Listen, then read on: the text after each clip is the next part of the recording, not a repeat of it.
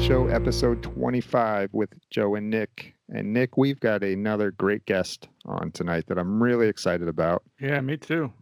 Um, Troy Luccketta, fr- drummer from the band Tesla, will be joining us tonight. Nice.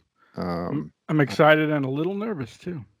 yeah, you've been a big fan of Tesla, I remember. Oh yeah. day. Yep.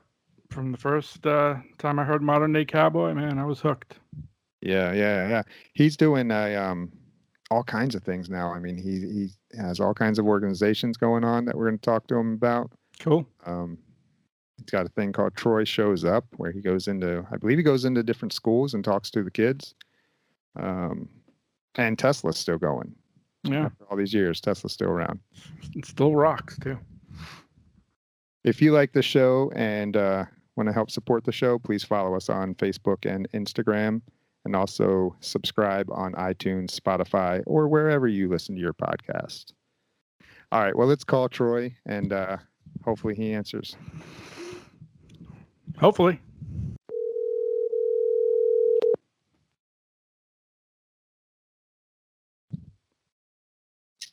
Hello, this is Troy. What's up, Troy? It's Joe and Nick of the Rock and Roll and Coffee Show. Joe and Nick. How are you? What's Man, up, Troy? We're we're What's doing on? we're doing great. How are you doing out there in uh, Nashville? Is it right? I'm fantastic. Um, yes, I'm adjusting like the rest of the world. How about how about y'all? You know, we're trying to stay safe, just like everybody else. But uh, Same here, man. Yeah. so far, so good. Nice. I'm glad you we could uh, finally hook up. Yes. Um, sorry for the delay on that. I've just uh, it's it's been busy. It's been Yeah, a busy you- time and things are um, it's interesting how busy it's been considering the times actually. right? Yeah. So, Mhm. yeah, are you um Nashville out there? Is it all shut down or are they going again? You know, I haven't been out a whole lot. Uh, I mean, things are going. I- I go to the stores, and you know, people are wearing masks. Not everybody, um, but it's uh, it's it's kind of opened up in, in the sense that you know people are getting out. Uh, it looks busy. There's traffic. Uh, you know, so um, but I mean, it's. I mean, like California. My wife just came back from there, and I was there for a short time, just uh, over the last few weeks, and that's shut down. You know what I'm saying? They've really Complete- got a c- completely, right? tight grip. Yeah. Yeah, they got a tight grip on things. Yeah. How long you been in Nashville? Living here, Yeah. I, you know, I've been in Nashville for, I'd say, ten years. Wow, really that long? Yeah, For whatever reason, I thought you were still out there in California. But yeah. No, no, I've been here. I moved out here in 2010. well, so you saw uh, you've seen it grow then, huh? Because it wasn't like Oh, it is like- now. Yeah, like crazy. Absolutely. I've watched the change happen. And, you know, I think I got here at a pretty good time. I had a chance. I moved into a place called Murfreesboro at first. And then I moved out of there. Uh, I was there for a few years. And then I moved into a place called Cane Ridge, 10, year, uh, 10 acre piece of property. And, um, and now I'm in Mount Juliet and um, on five acres. And I love it. I really do like it here. I'm pretty, you know, fairly close to the airport. Uh, nice piece of property, nice neighborhood um, and it's growing like everything else. But um, yeah, I, I, I like the people. I like the energy. Uh, since I've been here, I've been able to do a lot of things I wouldn't have done. Uh, so it's it's, and I didn't move here for the business. That's the interesting part. I actually moved here for my daughter. Okay. hmm Yeah. And she, she lives out in Tennessee. Well, she does now. She's back with me. I just picked her up three months ago, Hmm. and uh, she's just finishing up high school this year. And um, so that was part of, you know, my scheduling and bringing her out here and uh, putting a room together for her. I have five acres, like I said, so I have a building out back, and we just put her whole room together. She should be moving in like hopefully next week, weekend is my goal. So that's what I've been working you know pretty busy work working on as well uh, Yeah. along with other side projects and such you know Well, she's got to be excited. she is yeah she is she's she does seem pretty excited about things Now you grew up in uh, California, correct? Is that where you Uh, were at? yeah uh, yeah bay area guy hmm born and raised uh, out there spent pretty much you know my life growing up in the dublin hayward area um, bay area and uh, and it was you know a good time growing up. Great time for music, a lot of great you know bands. Um, it was a great music scene out there. It was very cool. What was the music scene like where where you were growing up compared to like a little more south down in the LA area? Well, you know, I'll tell you what, South was booming, man. LA was booming, uh, but the Bay Area was booming too. I mean, because you had Eddie Money, Journey, um, you know, um, Santana. Uh, I mean, we had uh, a list. Grateful Dead, and um, and I was in the Eric Martin band. I'm not sure if you're familiar with that, but Eric was a singer for Mr. Big. Mhm. Mr. Big, right? Yeah. Yeah, we did our first record together. I was 23, and we toured with Journey, same management company, and we, and we did some dates. You know, made a record, did American Bandstand. It, it all looked pretty good on the surface, and it was a great band, and it was cool. You know, but it was just enough uh, by the time after the first record was over, and you know those couple years that we had, which were pretty good. Um, you know, Eric ended up going solo. Herbie took him solo, and you know that's was just enough um, information for me to know that I really, really wanted to pursue it and give it another shot. You know, hmm So, so how did you hook up the with the guys in Tesla? um, at the time there was this guy named Dwayne Hitchings. You speaking of Eddie Money, he was at. I lived in San Leandro, which was 15, 20 minutes probably from Eddie in Oakland, and. So Gary Ferguson, who was the drummer on the No Control album, this is 1983, 84. Um, you know, when we were working, uh, we were out doing some dates with them.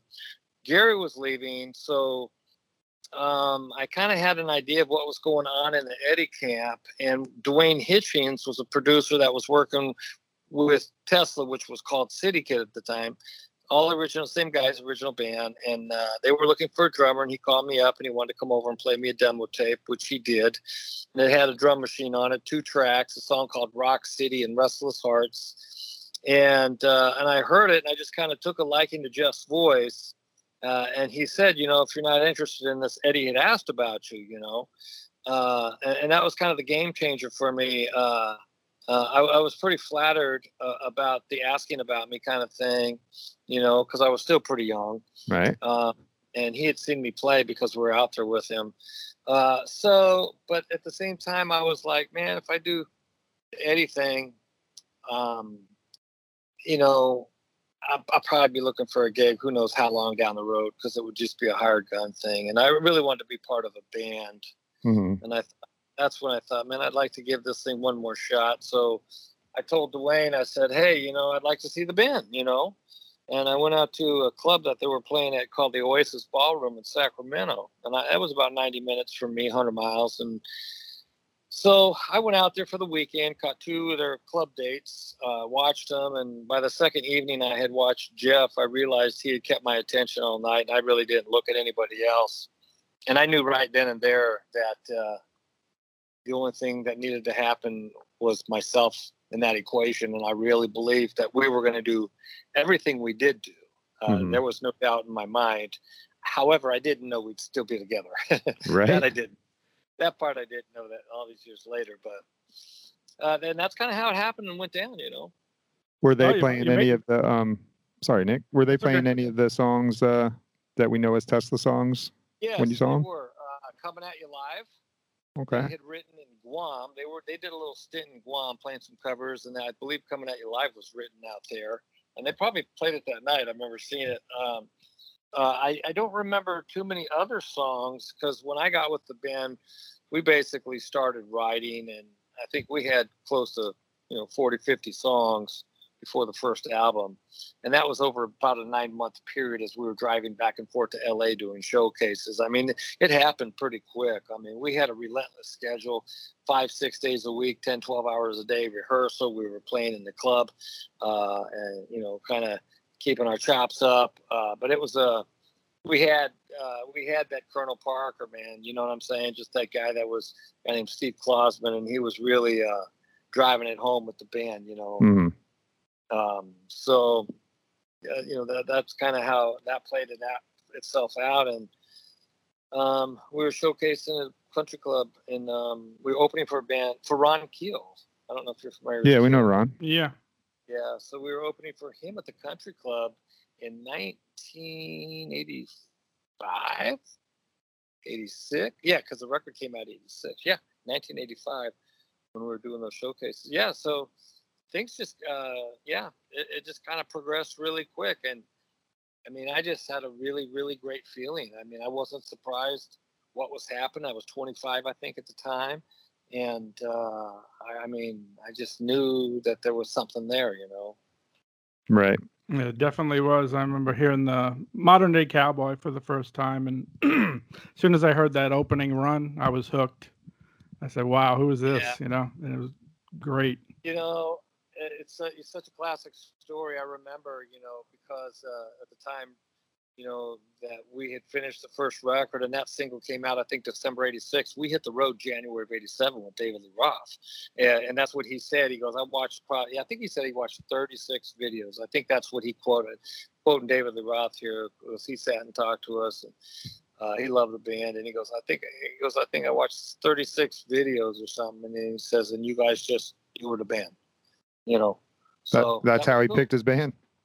Yeah, that's yeah. I Nice. mean, really, uh, you know, I picked us for the opening slot. We went out with him for a few months, and we came home. We went out with Alice Cooper for a few months. We went to London. We played uh, in England. Did some solo dates.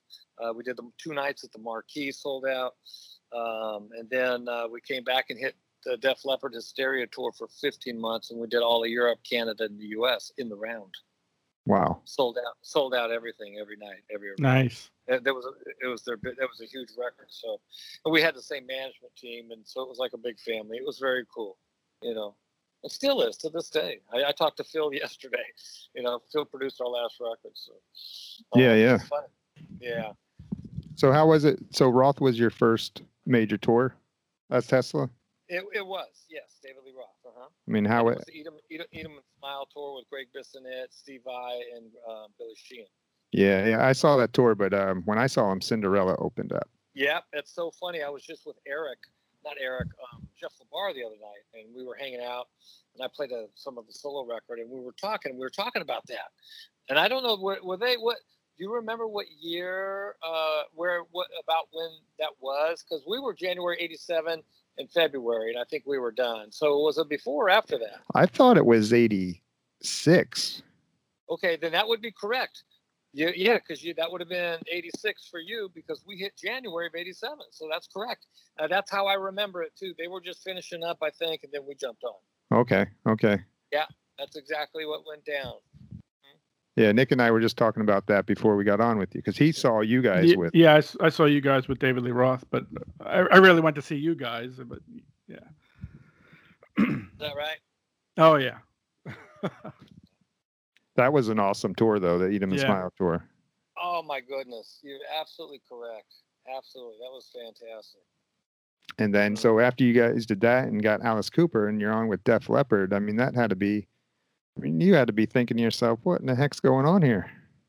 Well, you know what's funny? I mean, and please don't misunderstand or take this wrong, and I don't want it to sound cocky. No, go ahead. but, but but it comes back to me going I, I was just i just knew i knew that all of, i was almost expected i mean we had the management team uh q prime management managed def leppard they signed us you know uh, and i just expected good things to happen as it did it was kind of like you know that creative visualization visualizations where you can see things man. And i just felt like well, we're, we're going to do this. This is happening. I mean we're the new thing. We're, this is this is you know we got to now we got to get out and tour, you know, um, and everything just all the planets lined up, man, and it was very cool. I mean, looking back at it, you know, I think I appreciate it more today than anything to have the legacy that we have 35 years later. Have all the band, five, four out of five guys. Everybody's in great shape. We're still making great records and playing good music, and the band's in good shape.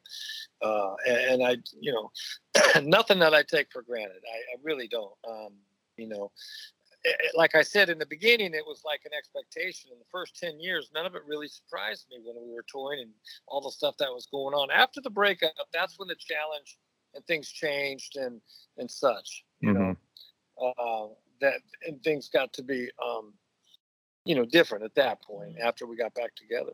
hmm Now, you guys, when you first came out, I thought you guys stood out from the rest of the pack, just with the music and with the look. I mean, I know Yeah. I know City Kid kind of had more of that look, correct? The the glam type look. Uh, you know, they had a couple little things, but by the time I think we got to a place of of um, the first album, and if you look at the modern day cowboy, you'll notice Jeff has some little mascara and the hairspray. Um, but that was because they, what they did, they rolled in, you know, they rolled in a rack full of clothes. What they they do that, right? So they roll, but it was all spandex and all this stuff, and we looked at that and we're like, that ain't gonna happen, you know. Right. Uh, that wasn't the band. That wasn't who we are. So the little bit of hairspray and the little bit of that. I mean, but we found ourselves really quickly of who we were and who we weren't, and, and we just kind of stayed true uh, to ourselves, and and, um, and just kind of found our way through all of that without. You know, it cost us probably a lot of covers and magazines and such. You know, because we were almost a faceless band. You know, we didn't have a look.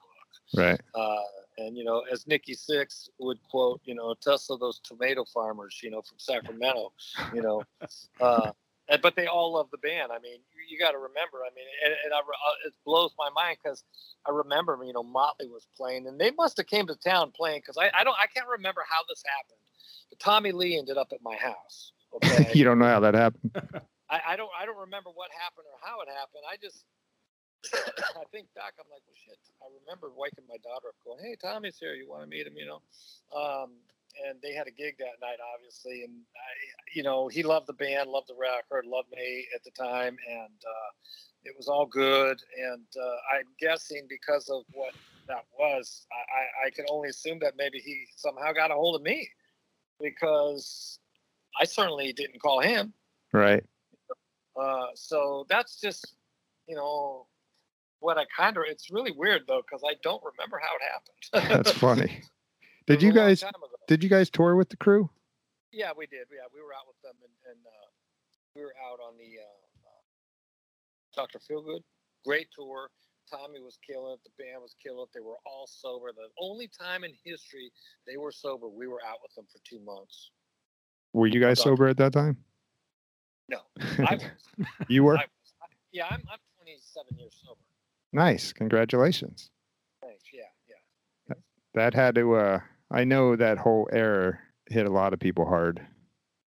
Oh yeah, man. That's I mean, it was freaking drug infested and party infested. Everybody was having a great time. Yeah. uh, you know, uh, a little too much fun, um, and, and it cost some people their lives. You know, and it was just a thing that everybody did.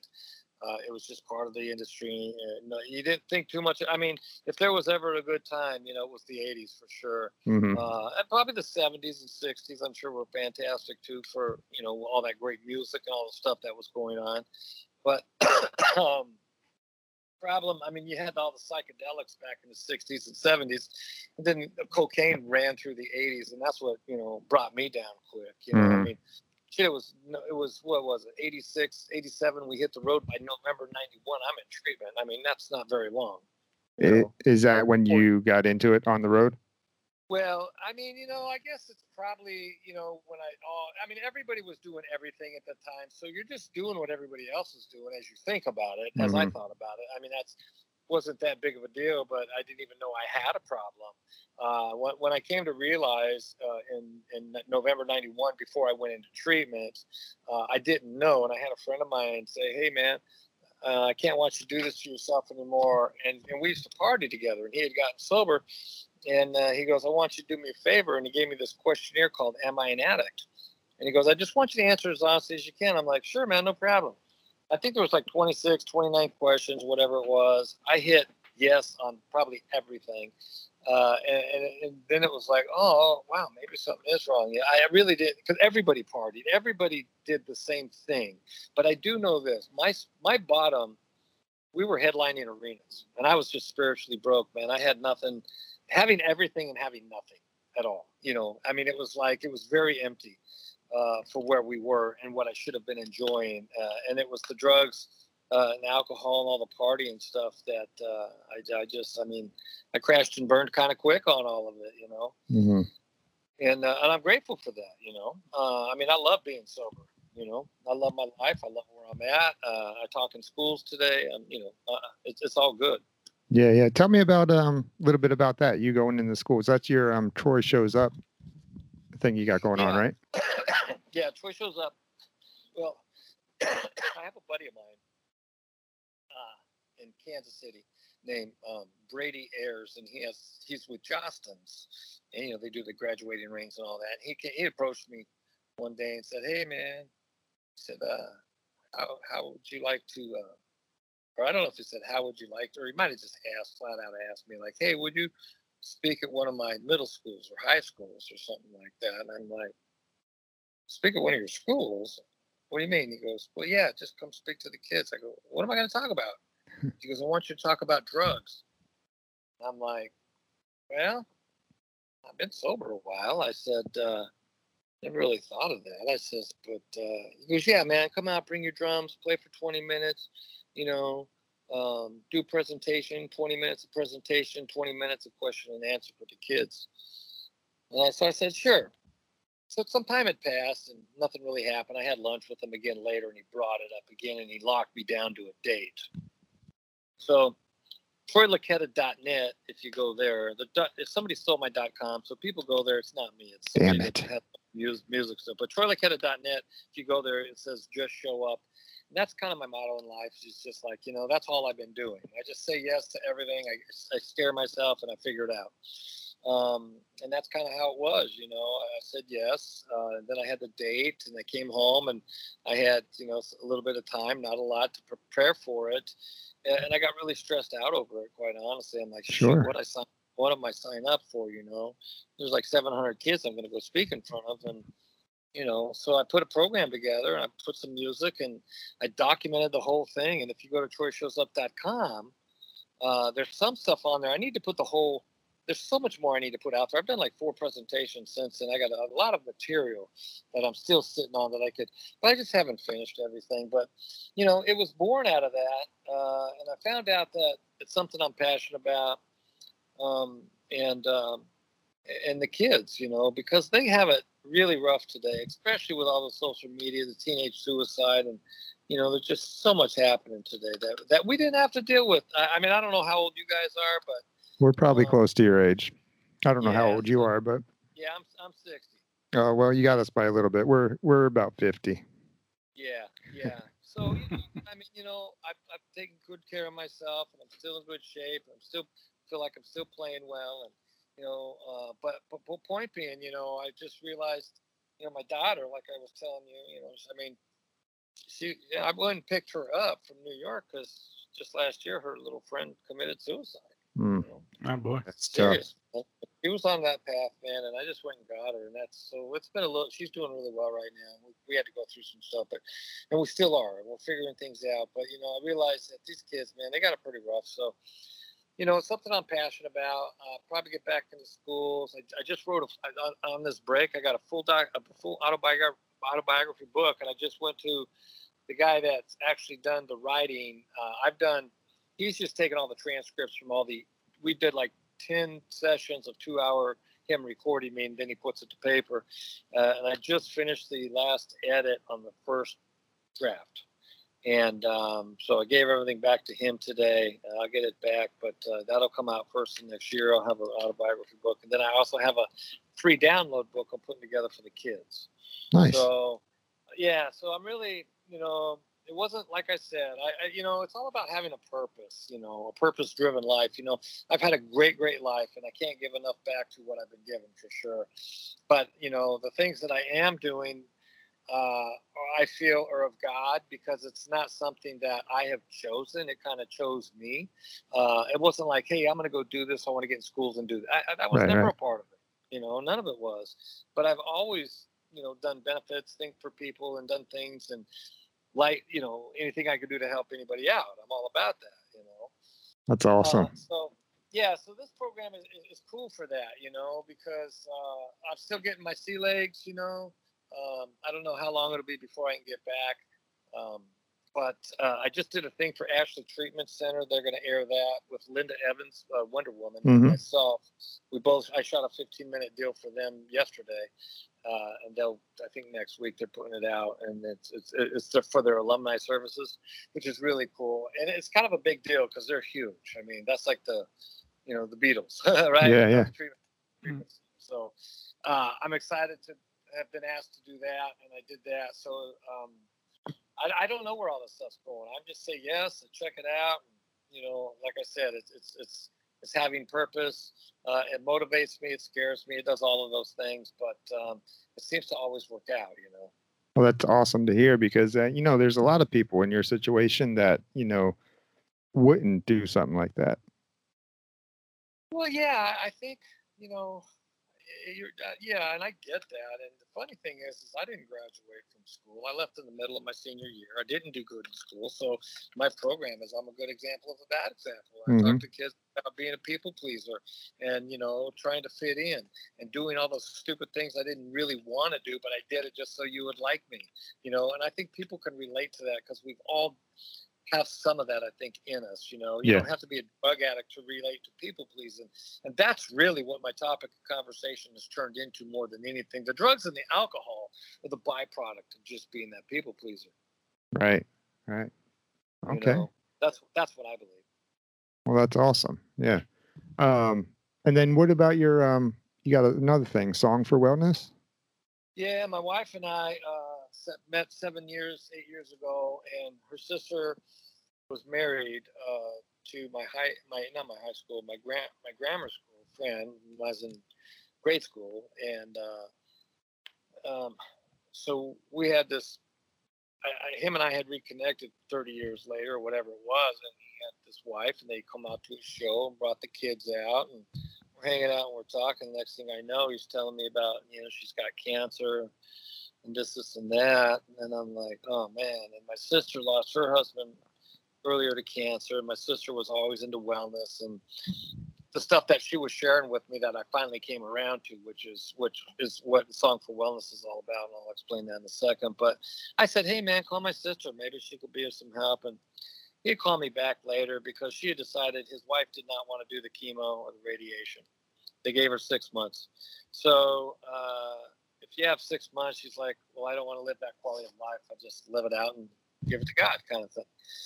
And that's kind of how she chose to do it. Well, I had met, I had a friend of mine, um, a couple guys I put together to play over at the church. To it was a little benefit for her, the family, and then I that's when I met her sister, who I'm married to now, Linda. And I, I think my attraction to Linda was the fact that this woman I'm talking about, Debbie, her sister, was truly, I mean, one of the most courageous, amazing women that I had ever really truly met in terms of being very selfless. She she ran a daycare center, 15 kids. She did that for 10, 15 years. I don't know how, quite a long time. And uh, as I watched her go through this whole process of dying, she was still there for all the kids. She never complained. She wouldn't let you complain. She didn't want you crying. None of that stuff. It was like you know, it, I, I was just so blown away with how she lived and praised God and lived her life and her trust and faith. And uh, because of that, you know, I didn't know Linda at the time, and I made a joke. I think like, "Hey, man, she got a sister," you know, kind of thing. And turns out it was weird. I was at the church, and I, I, I, guess I had met her the night before, but I don't remember meeting her the night before. I didn't think twice about it. But what happened was I found myself in the lobby of the church uh, and you know, and people were coming in and out, and I found myself looking out the blinds, looking for this woman I never met. I walk out, there's her and her sister, and another gal, and I sat and talked to them. Didn't think much about it, just kind of left it alone. Didn't even. I, I, I was really strange. I, I don't. I don't know how to explain it, but you know, uh, I guess I caught her eye that day because I was playing with the kids, and so that was a distraction to her and and uh, I was just having fun with kids and running around being a goofball and stuff. And you know, later that night, we went back to my sister's house, and her sister and my my friend Rick Sousa had come with us, and uh, and I didn't talk to Linda all that night, but later when we split. Um, we ended up getting together that night and talking a little bit, and we just kind of became inseparable since then. And uh, she was helping her sister, and I was helping my friend. And we started a foundation called Rocking for Wellness. I actually had the Rocking for Wellness program already in place, and she jumped on board. And we just really started collecting data, realizing that we wanted to help her sister and provide some information. And I feel to this day, if we know with what we know now and why we started that, uh, we started that because Rick, who was trying to get information from the web at the time, he said he couldn't get it fast enough. And we, I really believe with the information we have that we could have saved her if she was interested in going down the natural path. Mm-hmm. Because I've watched a lot of people uh, that have been written off to die get well. Uh, so I know it was possible, but at the time we just we were like behind the eight ball on it. You know what I mean? It was yeah. just like we didn't get the information, but we didn't know exactly what we were doing. We're trying to build this website and put it all in one place, and that's what that's how it was born. And because we ended up turning into a song for wellness uh, a little bit later after she passed, but um, that's how it all came together. My wife and I are together, and she's out here now. And she didn't even know who Tesla was when I met her. She hadn't heard of the band. And it was a really cool relationship that we had, and kind of dated long distance the first year, and then we kind of made a commitment. You know. Right, right. I, I was checking out the Song for Wellness um, website, and it, there's a lot of information on there. All so. of that information is from that website. My wife built it along with Troy shows up, along with Troy McKenna. She never did websites before. She jumped in, did all this stuff. She was a courtroom clerk for 24 years, retired. Brought her with me out here, and she kind of jumped into my world. And uh, but the all that data, all that information she has collected, she's done wow. an amazing job with it. It was it was something I was really passionate, but she really took it by the horns and really reined it in and just, I mean, she's done a beautiful job with it. Yes. Nice. Tell me about real quick. Um, I, I mean, I got all kinds of questions for you, but tell me about the uh, water. Was, that was kind of interesting well, to me.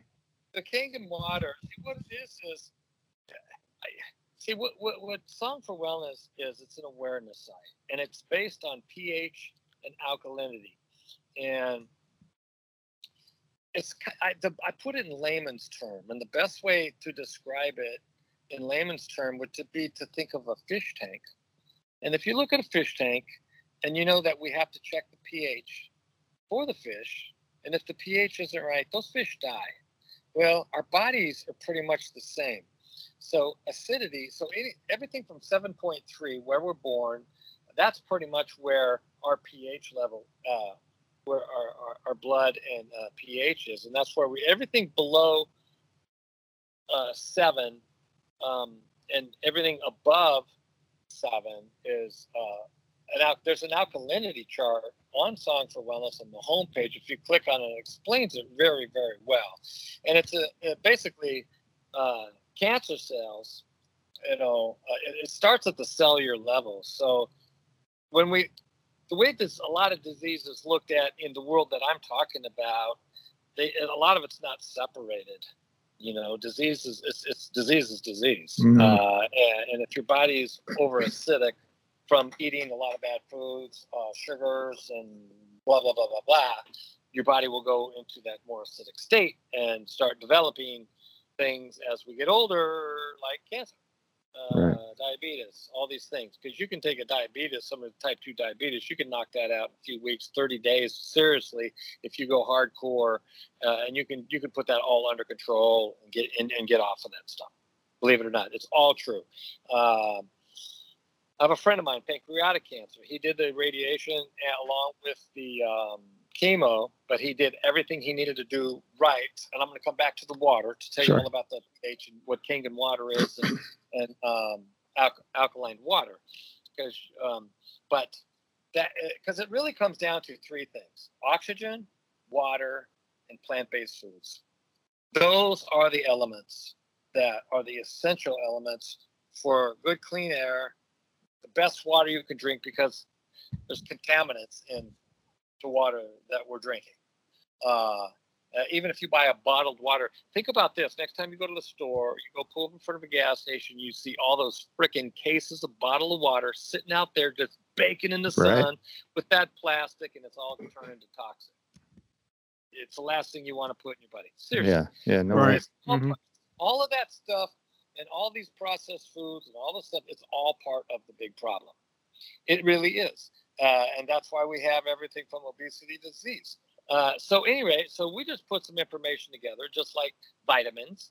Uh, if they're not plant-based organic vitamins, they're just throwaways. You know, Right.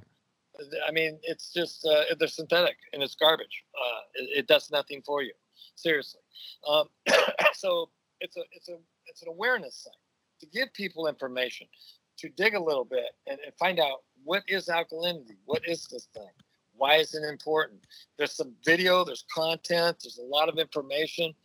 Um, we we kind of keep it light, you know. At first, I wanted to save the world and do all these wonderful things, and uh, you know, we just turned it into an awareness site, you know, because I've done a lot of different benefits for people and Mhm. such, and uh, and help, uh, you know, with what I can, and and I'm not going to say it's easy, you know, because there's nothing easy about trying to live and eat well. Right. It's not. It's Yeah. very very difficult. It I is very. it- it's I hard, always yeah. struggle with that. Yeah. So uh, to make, I don't want to make light of that, but I can tell you that uh, it, it, it for if you don't, if, if you're given six months, what do you got to lose, right? If, Right. if you got to the desire, and it takes, man, you're you're talking, it's a lot of work. It, and actually, it's pretty simple once you got it, and you just realize, wow, you know. So there's different places like. Um, the Gerson Clinic in Mexico, I think the City of Hope. These are natural based places that educate you, give you the information and the tools to beat it. Um, and a lot of people do, you know. Uh, but they'll go, they'll, and basically you'll go there for a couple weeks. You'll detox. You'll learn everything you need to learn. You'll come back home. You'll re, they'll reset up your kitchen, your house. You know, you don't bring anything processed into your home. A lot of juicing, your you know detox and uh, and uh, plant-based foods. You know. Yeah, well, there's like you said, there's definitely a lot of information on that website, and I'm going to put a link to that website off of our website um, Thanks. for the podcast. Uh, we'll link to your site. Um, tell me, let's go back to Tesla a little bit now. Okay. Um, you guys, you guys were rocking through what, probably about three or four albums before the whole scene changed, right? We were, yes. And then when that's when the quote grunge grunge scene, can't say that, Nick. Sometimes, Grunge Troy, I have struggle. I have struggle saying things. Okay. I do too. There's two of us. Nick has to say it for me. grunge scene. Thank you, Nick. But uh, when that whole scene hit, um, I mean, what was going through your mind at that time? I always like to ask that question just because I think that was a big time in music that that So, changing of the guards. Yeah, so the uh, third studio album was uh, Psychotic Supper. Right. And uh, then we had Bustin' Nuts. So and that's when things changed in 95. Uh, but prior to that, I remember we were headlining two nights at Red Rocks. And I remember Soundgarden and Pearl Jam were playing a show together down the road because our guitar player, Frank Hannon, went.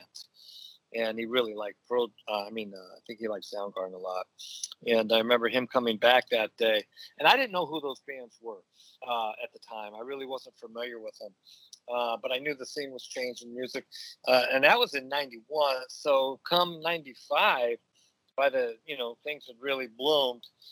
And I remember our managers coming out, and, uh, and this was just probably end of 95, early 96. And they said, look, everything's changing. Nobody's interested in your music, pretty much.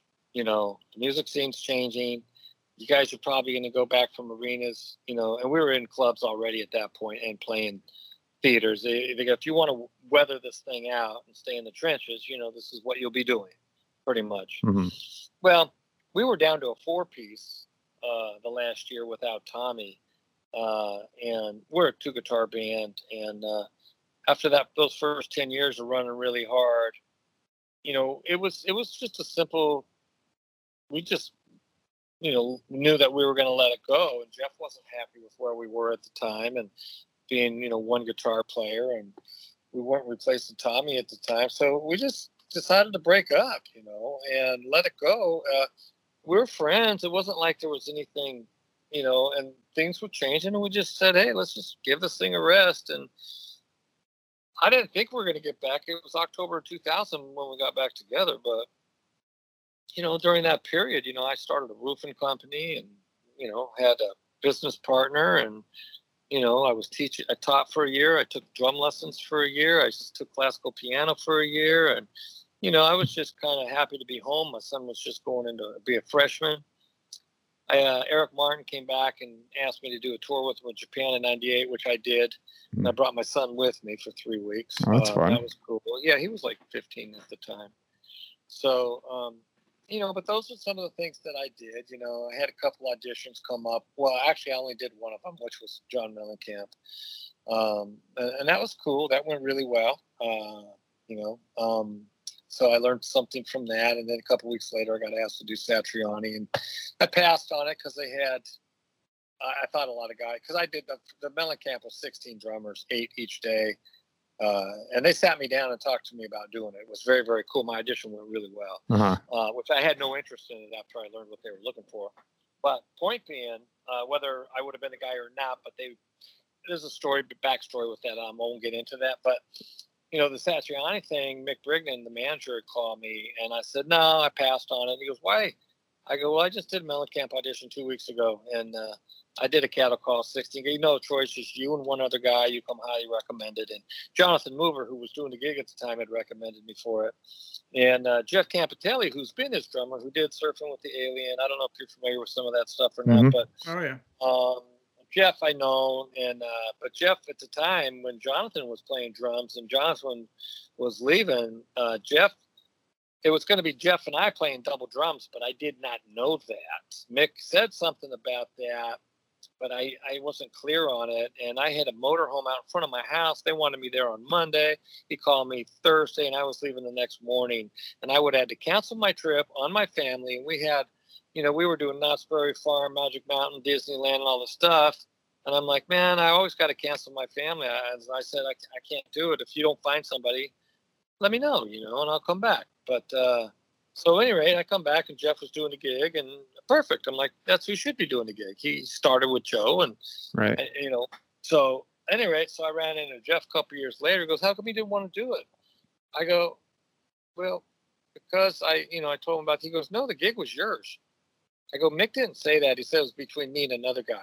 He goes, No, Joe wanted to do double drums. And after you passed on it, he said, uh, We never did it. Because I guess he had seen, uh, I think what he quoted me at the time, I believe, was he said he saw the Doobie Brothers Mhm. and he liked the idea of having two drummers, so he wanted to try something. So Jeff, uh, Mick Brigden did mention something about it, but he wasn't real clear and specific and said, "Hey, it's going to be." It was an audition between me and another guy in L.A. and I don't know who it was. Right. Uh, and when I passed on on it, basically.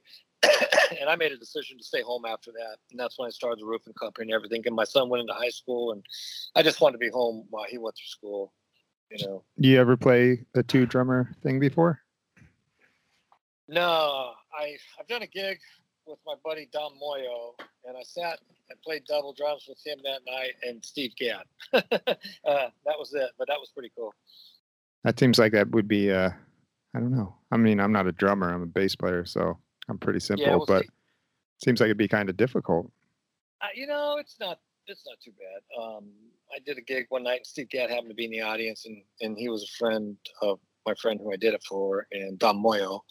And uh, he said, "Hey, man, Steve and Carol are here tonight." And I'm like, "Oh shit," because I'm like a huge Steve Gadd fan, and I'm not worthy. You know what I'm Right, saying?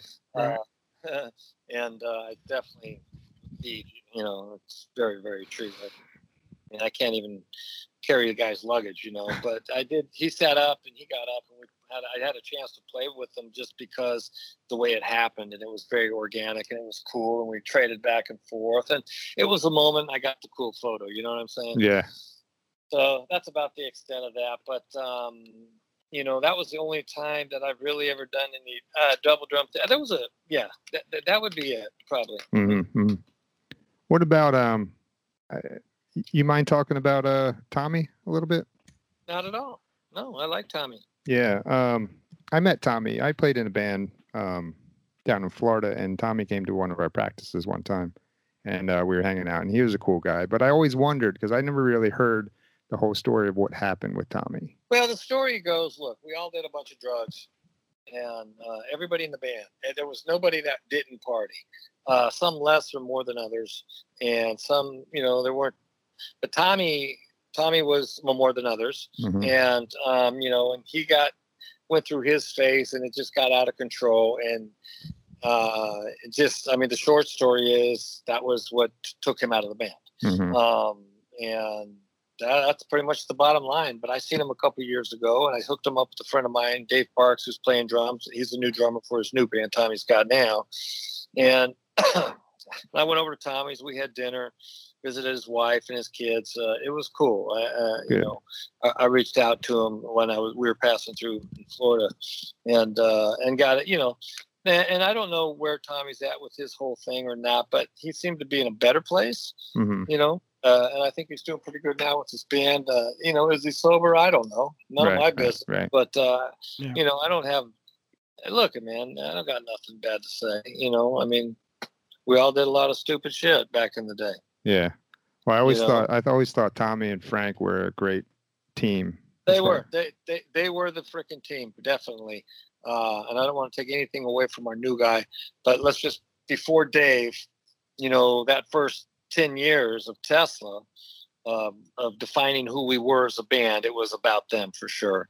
Um, you know, when Dave came into the picture, uh, it was just a breath of fresh air, and he's such a great player. And he, I mean, there wasn't a better guy to come in and take over that spot. And Yeah, Frank, he's the perfect replacement. Yeah. you know, Yeah, I mean, he. I was going to say that too. Um, Dave is is the same thing. I mean, those two just great team. I, Dave's a great guitar player. Yeah. Um, phenomenal. I really love his playing. I love his rhythm chops. Uh, he's super in the pocket.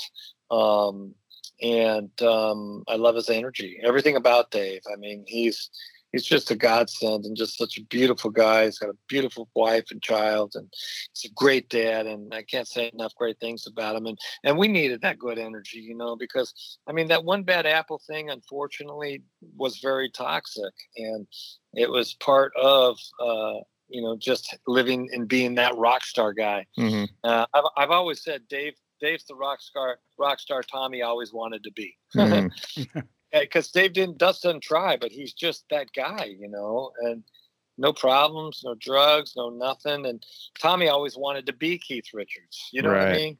Right. Uh, I mean, it, it's a different, it's a different thing. You Right. know? now, your last album, what was that? Shock. Yes, That was that was the one produced by uh, Phil Collen, correct? that is correct. How did uh, you guys have a long relationship with Def Leppard? I noticed a lot of touring with them. and Now he's producing your album. Yeah, you know, back in remember Hysteria was 15 months, same management, family deal. Then we did a few dates over the years with them, and then 15 came up, and we ended up getting on a back tour with us, Styx and Def Leppard. We did 70 something shows, and then we did another 70 whatever shows in 16 with us REO. Then we did it again in 18 with Poison. I mean, we just got done doing a massive amount of shows, and then the following year we were in freaking Canada with them. and we share the same manager right now, and uh, but it had to do with the package, and it was working. And you know, back in 15 when we were out with Styx, you know, Phil really loved the band. You know, he really did like Tesla. And, and said, man, you know, you guys are such a great band, you know. And uh, at that time, we were just the jeans and t-shirt guys, and you know, and nobody was dressing up or looking as quite as nice as they do today. And it feels like, man, you guys can't look like the roadies up there. You know, you, you, you got, you know what I'm saying? Yeah. You got to be rock stars. And so he started taking the band out and shop, him and his wife. And next thing I know, we're recording one of his songs and he's producing it. And the next thing I know, he's going to produce a full album.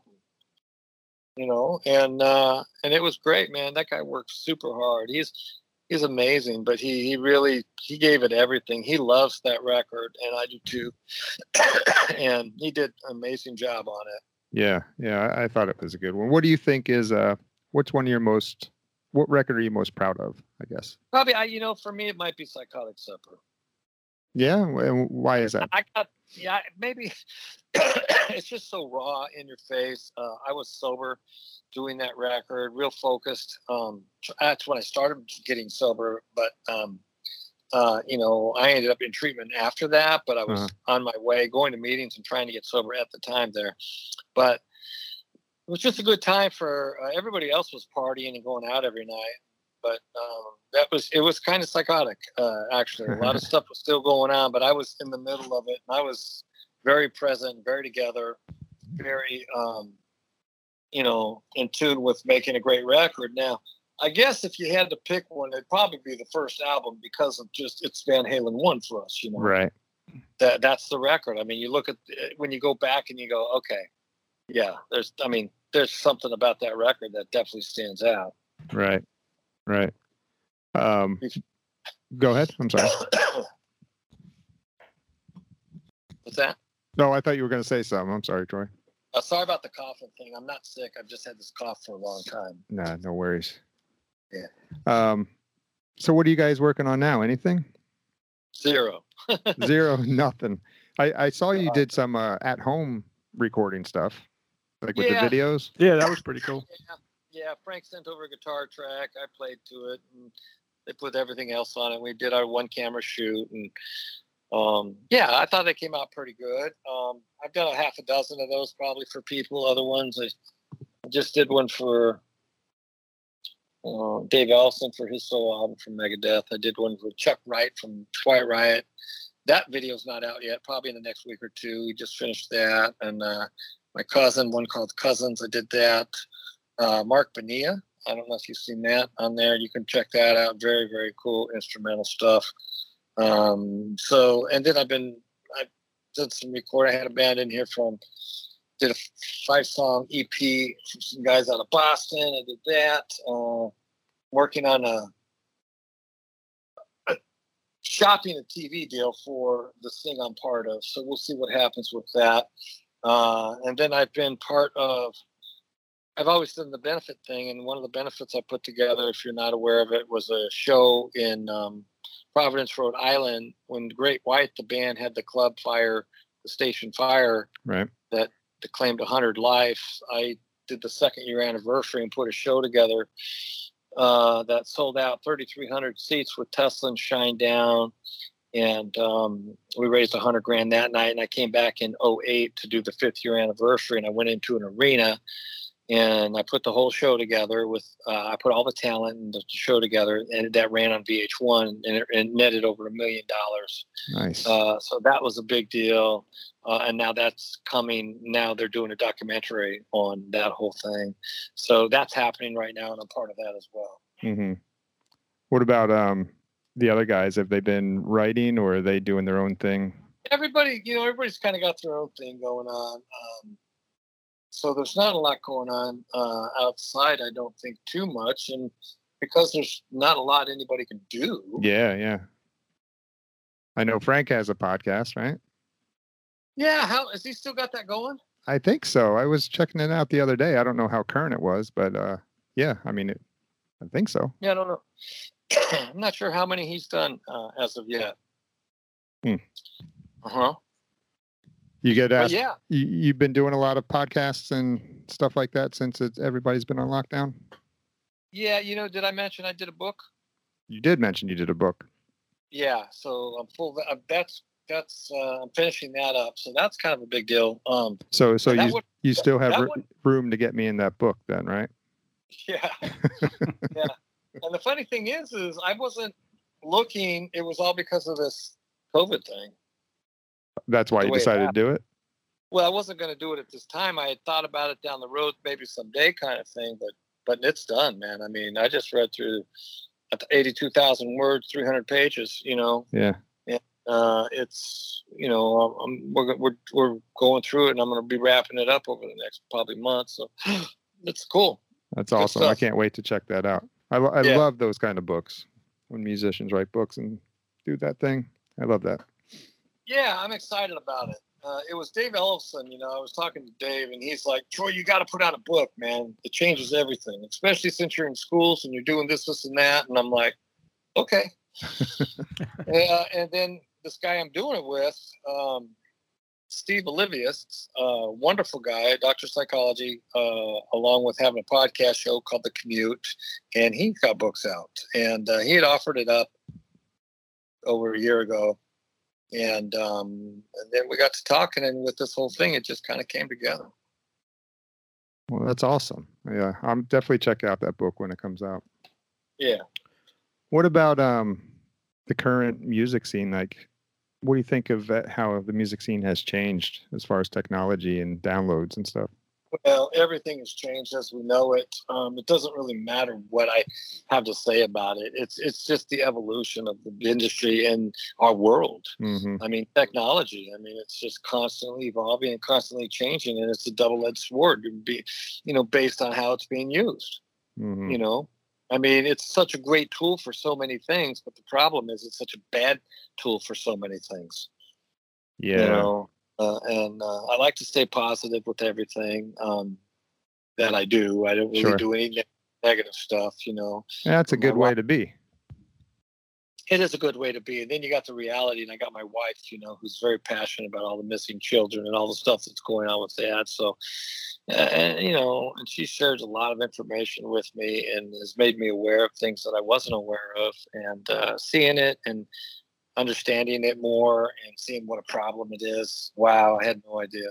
hmm So, um, but you know, there's the reality of the world of what it is, and we see all the ugly in it and people uh, and what it can be, and it's unfortunate because, you know, it comes back to all you need is love, da, da, da, da, da, da, right?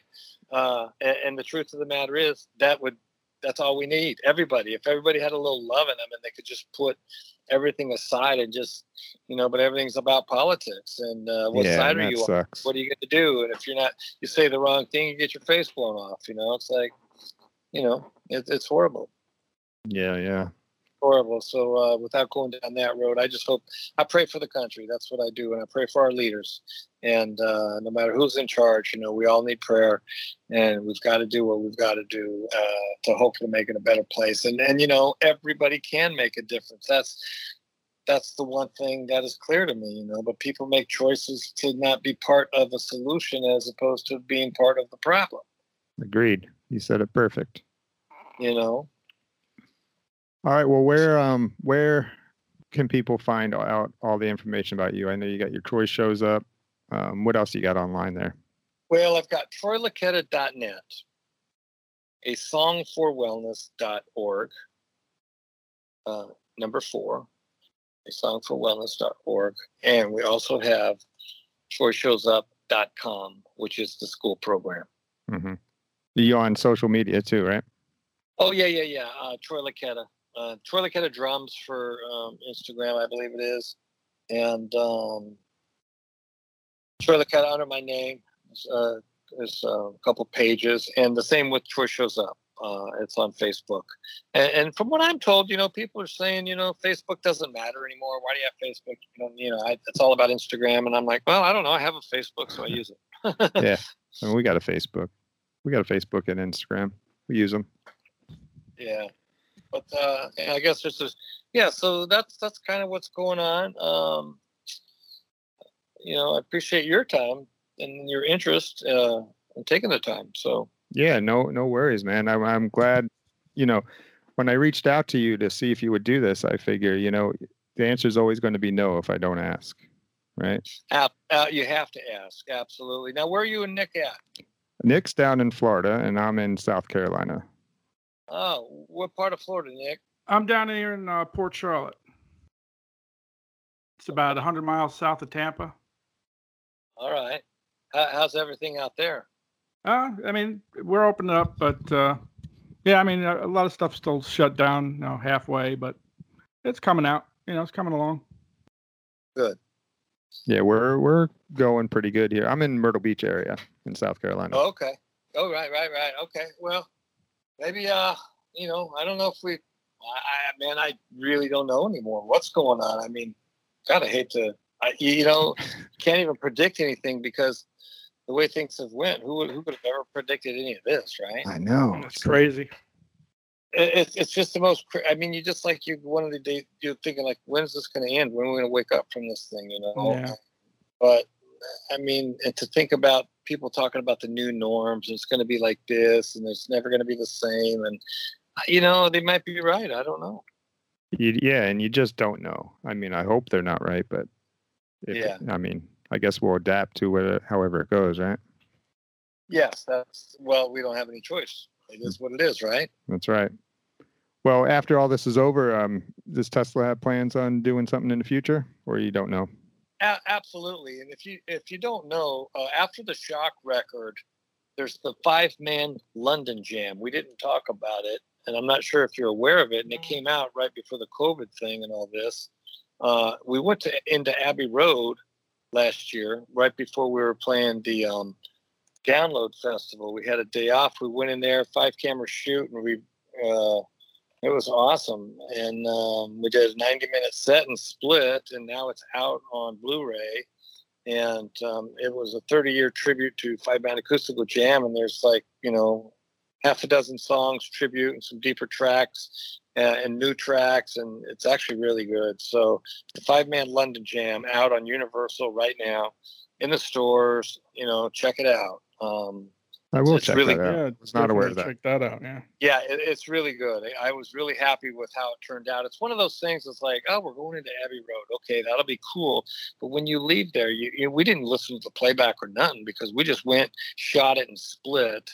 We didn't have time. We had to get to the gig the next day, and it's one of those things. It's really a good idea or it's a really bad idea, right? Because if it doesn't, you're in Abbey Road, you know. so, but I'm I'm happy to say it turned out well.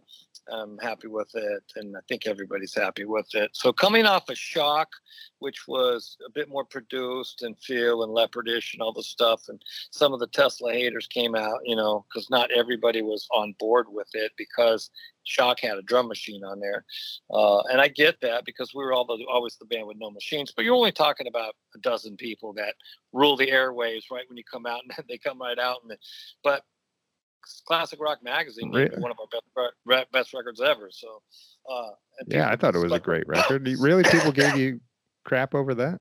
There's some some Tesla diehards, and, and I got it and I understood it, and I didn't, and it wasn't I wasn't even that surprised because we usually get pretty good press all the time, but and it was fair some of the stuff because you know some of those vocals are Leppardish. Phil's singing on it and he's playing on it and writing, and he's like the fifth Beatle on that record, but we were okay with what we were doing and how we were doing it. So the point being.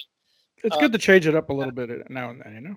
I, I I'm glad we did. I have Yeah. no regrets. I, I I'd do it again with them. You know, the same way we did it if we were at you know maybe you know maybe a couple small changes here and there, but um and then coming back to the five man London Jam was just like okay here we are again. we're back. You know, check it out. was that was that one shot? Like you just went in and played and done, or What it was one take of each song performance wise. We went through a 90 minute set. Wh- And and like I said, we did not go back and listen to the playbacks. We left. And you know, it is what it is. It's Yeah. completely 100% live, untouched. that's awesome. Nice. No, Yes. no, go back It- in and fixing things. No, no, no, none of that. Zero. Yeah, Yeah. awesome. Well, that's awesome. No, matter of fact, they were talking about one song, and I forget what song it was. One of the songs we cut. They asked us up the Abbey Road. They said, "Hey, might want to recut this one because of this." And there was a couple times we had to stop because of a technical dif- di- uh, difficulty that wasn't on our end. Uh huh. So we just played the song again, which was fine. That happened only on a couple songs, but there was one song there was a problem. They wanted us to cut it again, and I don't know why or why they thought, but we did it again, and the magic was gone. It wasn't there. And Yeah. I- we said we said screw that. Leave Mhm. everything alone. It is what it is. Put it out. Well, that's awesome. I'm gonna I'm gonna check that out. I'm excited. that You actually Well, told let me me. know your thoughts. Text me and let me know what you think. I will. I will definitely. You know? Well, cool. All right, Troy. Well, I don't want to keep you up too late. I know we're uh, well, you're an hour behind us, I think, right? yeah, it's ten o'clock. I, I literally walked in ten minutes before um, calling you. Yeah. Yeah, texting you. yeah. I just got in at ten to ten to nine, and I'm like, oh shoot, I got. to Then I had five minutes to get ready, to do this and that, come back, and blah blah. Here we are. Well, I'm it's glad. It's been a real pleasure, man. yeah, I- I'm glad you you made the time. And I- I then, uh, absolutely wish you all the best. yeah, when you when things get opened up, if you guys come out to the Myrtle Beach area, then uh, maybe we'll uh, meet up face to face. Shoot me a text. I'll see you then, huh? Yeah, man. All right, bud. All right, man. Well, you take care. All right. Be safe. Thanks, Troy. All right. Bye. Got it, Nick. See you later. Take care. That's all for this week. Join us next week for another episode of the Rock and Roll and Coffee Show podcast. Available on all your favorite podcast listening platforms.